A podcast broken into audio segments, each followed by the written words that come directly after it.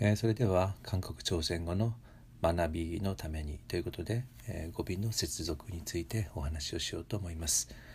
えー、韓国朝鮮語には、うん、3つの接続の仕方があります。語尾をつける場合ですね、え朝鮮語では語感に語尾をつけて表現が成り立つわけですけれども語尾の接続は大きく分けて3つの種類に分けられます。接続の仕方ですねが3つあります、え韓国朝鮮語の語尾の接続は全てこの3つに修練されることになります、え1つ目は、えただ語感に語尾をそのままつければいいというもので例えば「なんとかこう」「なんとかちまん」などが当てはまります。こうとは何とかしてなんとかちまんというのはなんとかだがということですよね。え、これが当てはまります。2番目に子語感で「う」が入ってきて接続するものがあります。これはなん例えば「なんとかうろ」「なんとか死に」「なんとかうみょん」「なんとかすれば」「なんとかたら」「れば」「たら」の表現ですね。こういうものなどが当てはまります。パッチがある時に「う」が入ってくるものになってきます。3番目は用語感か因語感かによって「あ」「お」で接続する形があります。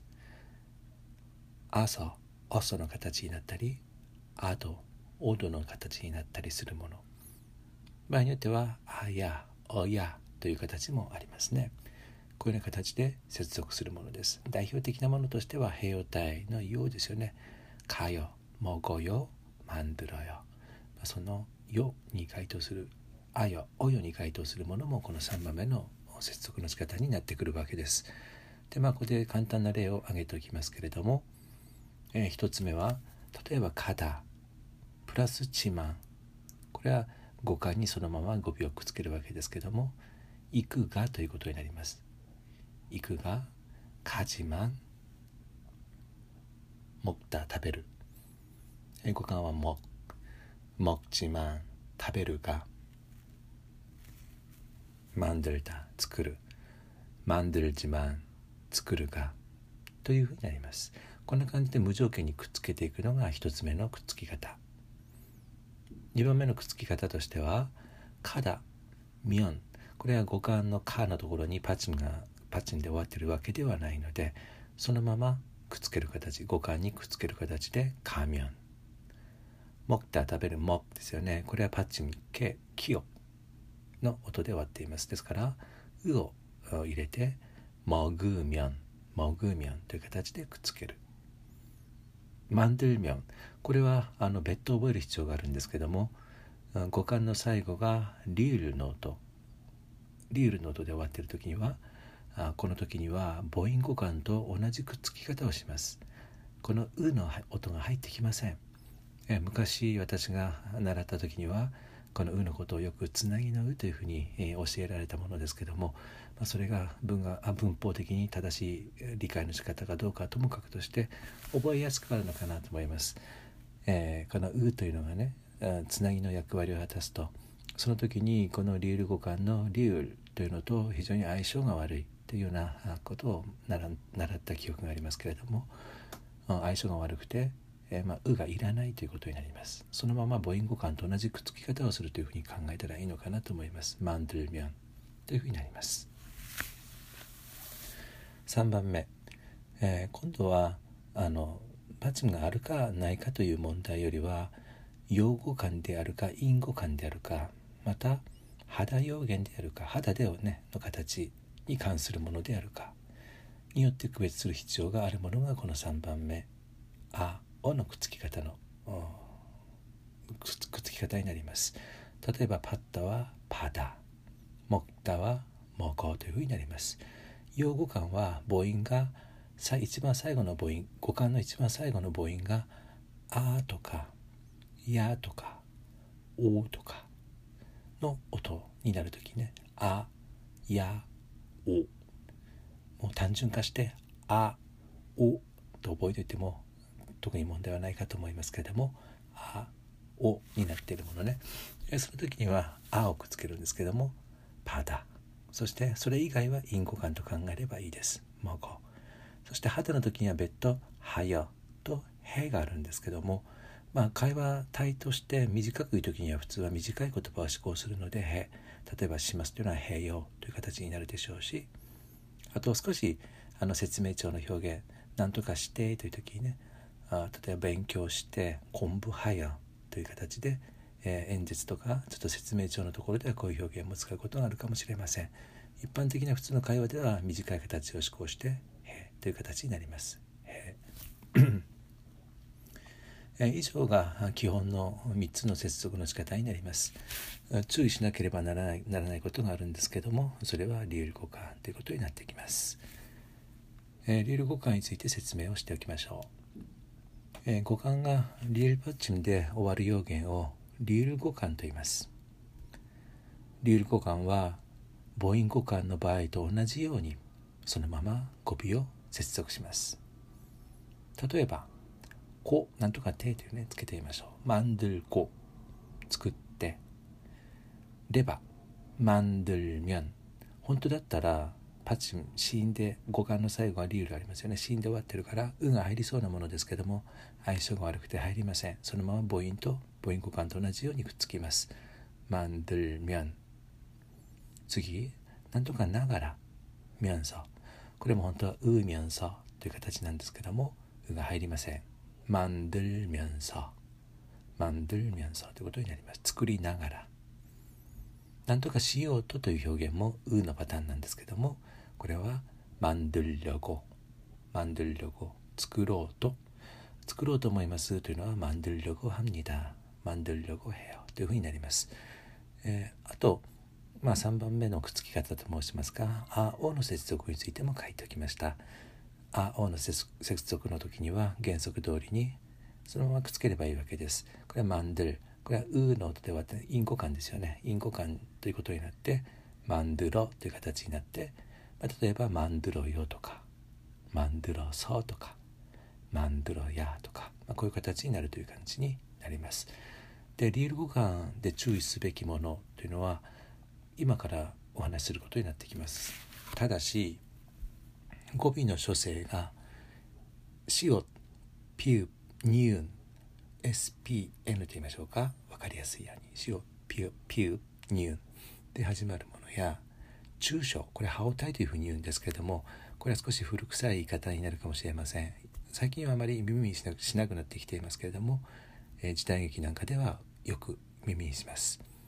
これは相手に対して尊敬というほどでもなくまた存在に言うわけでもなくある程度の一定のあまあ敬意とまでいかないにしても丁寧さを有しながらえー、会話をする時に使う表現です。同じぐらいの立場の人に対して言う表現になってきます、えー、まあ、ここでは扱うことはしないようにします。その場合には「お」というふうな形でつながることがあるんですけどもこの場合にはリールが脱落します。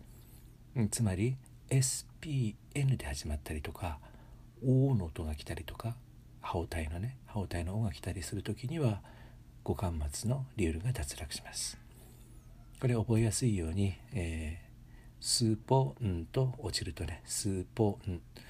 えー、スポンと落ちるとね、いうふうに覚えたらいいよというのは昔の戦学の先生方が考え出して教えてくださったものですけども、スポンと落ちると SPN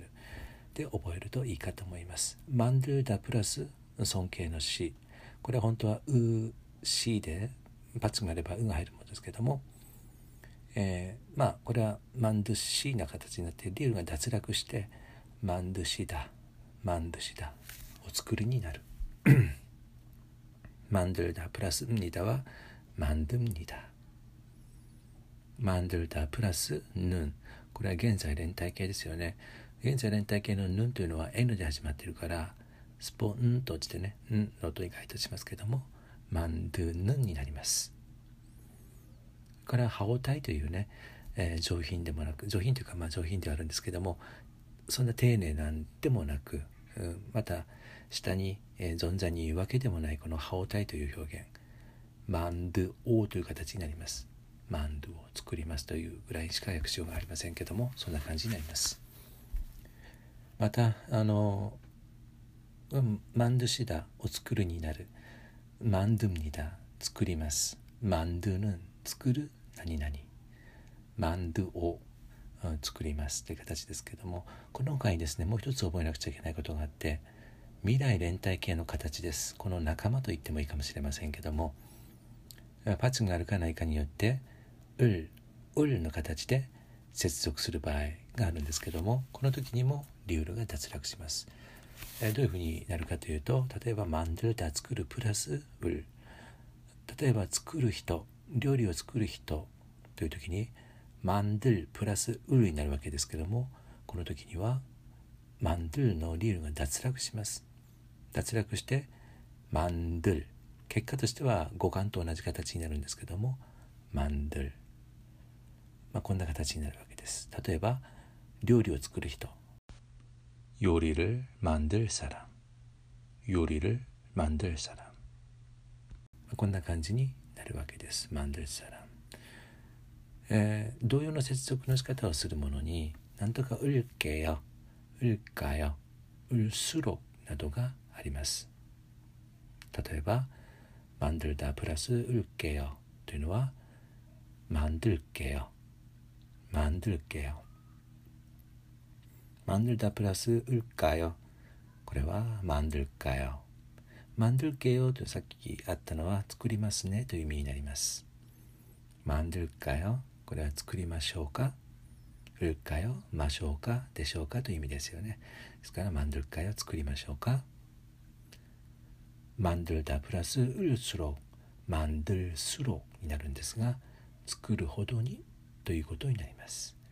만들게요 作りますねマンドルかよ作りましょうか マンドルスロ作るほどにということになります。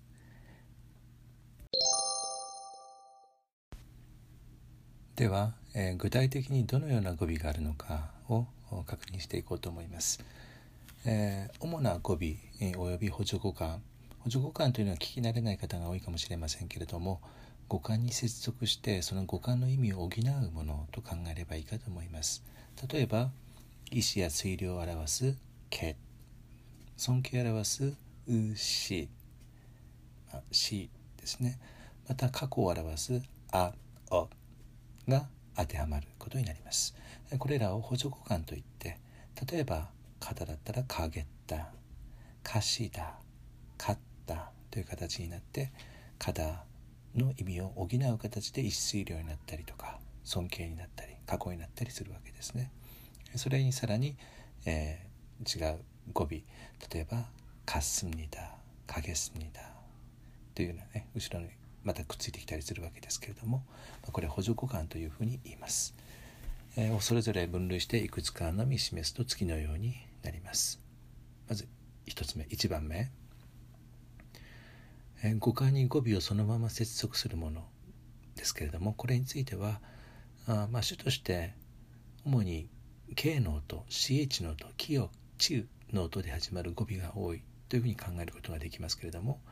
えー、例えばなんとかけあるいはけなんとかこうなんとかちまんこれらが該当することになります。なんとかけするようにですよね。影行くようにもっけ食べるように。影っさよ行きます。もっけっさよ食べます。かごもっこ行って食べて。 가지만먹지만まあ、そんなふうにそんなふうになるわけですリル語感で言えば만들지만만들지만作るかとかねこういうような感じでそのままくっつければいいということになってきます2番目の接続の仕方えパッチがある時に「う」が入ってくるパターンこれは主に NRL から M の音つまりニューンニューンリュールミューン の音で始まる語尾が多いというふうに考えられます。で例えばこういうのがあります。なんとかうろ。なんとかしに行きますの。で2に該当するものですけどもなんとかうろかみだ。例えばもぐろかみだ。食べに行きます。まんなろかみだ。会いに行きます。そんな感じですね。なんとか旅行、う旅行、まんな旅行、会おうと、もぐ旅行、食べようと。それからミョンこれはタラレバですけどもマンナーミョンあったらモグミョン食べたらマンナミョンソ会いながらモグミョンソ食べながらというふうになります。まあ、次ですからリール語感も入れておきましょうか。えー、例えば遊びに遊びに行きますというふうにしてみましょうか。놀러갑니다놀러가요 놀려고遊ぼうと놀려고놀면遊べば놀면놀면서遊びながら놀면서、まあ、そういうふうになるわけですそして次のところえっ、ー、と米印のマークをしておきましたリール語感が脱落するパターンになってきますリール語が脱落するのはスーポンと落ちると SPN で始まるものもしくは未来連帯形と同じような形う るうるこの形で接続するものについては、えー、リール語感のリールが脱落するということになります。例えば2課を当てはめましょう。2課は何とかするから何とかので理由を表す表現です、えー、例えば「万何か会うから会うので」「もぐにか食べるから」「のにか遊ぶから」「のにか」というふうになります「万なるけよ」会いますね「もぐるけよ」食べますね「乗るけよ」遊びますね「乗るけよ」うるかよ、ましょうかでしょうかですよね。まんなるかよ、会いましょうか。もぐるかよ、食べましょうか。乗るかよ、遊びましょうか。尊敬の詩が入りました。え、尊敬の詩、まあここでは、何を入れましょうかね。詩をちょっと変えて西洋の形で言ってみましょうか。えー、せよ、まんなせよ、あってください。尊敬の C プラスあよおよの形がくっついて、えー、尊敬の表現でですますになるわけですけども真んなせよお会いになりますパチムの「う」を入れる時に「食べる」はちょっとお召し上が召し上がるという言葉になるのでちょっと「もった」はやめておいて例えばお受け取りになる「パドゥせよ」「パドゥせよ」という形になるのね。から「脳せよ」お遊びになってください「脳せよ」こういう表現などが作ることができます。3番目、えー、用語感因語感その違いによってそれによって「あ」「お」で接続する。ものになってきます「あそうそ。う」「あ」と「お」となどが当てはまります「ても」というのは「あ」と「お」とですよね。うんとこれ用語間で言うと例えばさっきのマンナダもそうですね。マンナドマンナド食べても真ーコートということになります。肌の場合にはヘド勉強してもというのはコンブヘドというふうになります。コンブヘドあってというのはマンナソ食べて真コソ勉強してコンブヘソコンブヘソえっと「や」というのは出てますけどもしてこそという意味がありますけどもしなければならないという形で覚えると便利かもしれませんなければならないや肌やトゥダというふうに言いますけどもや肌で言ってみましょうか만나야합니다会わなければいけません만나야합니다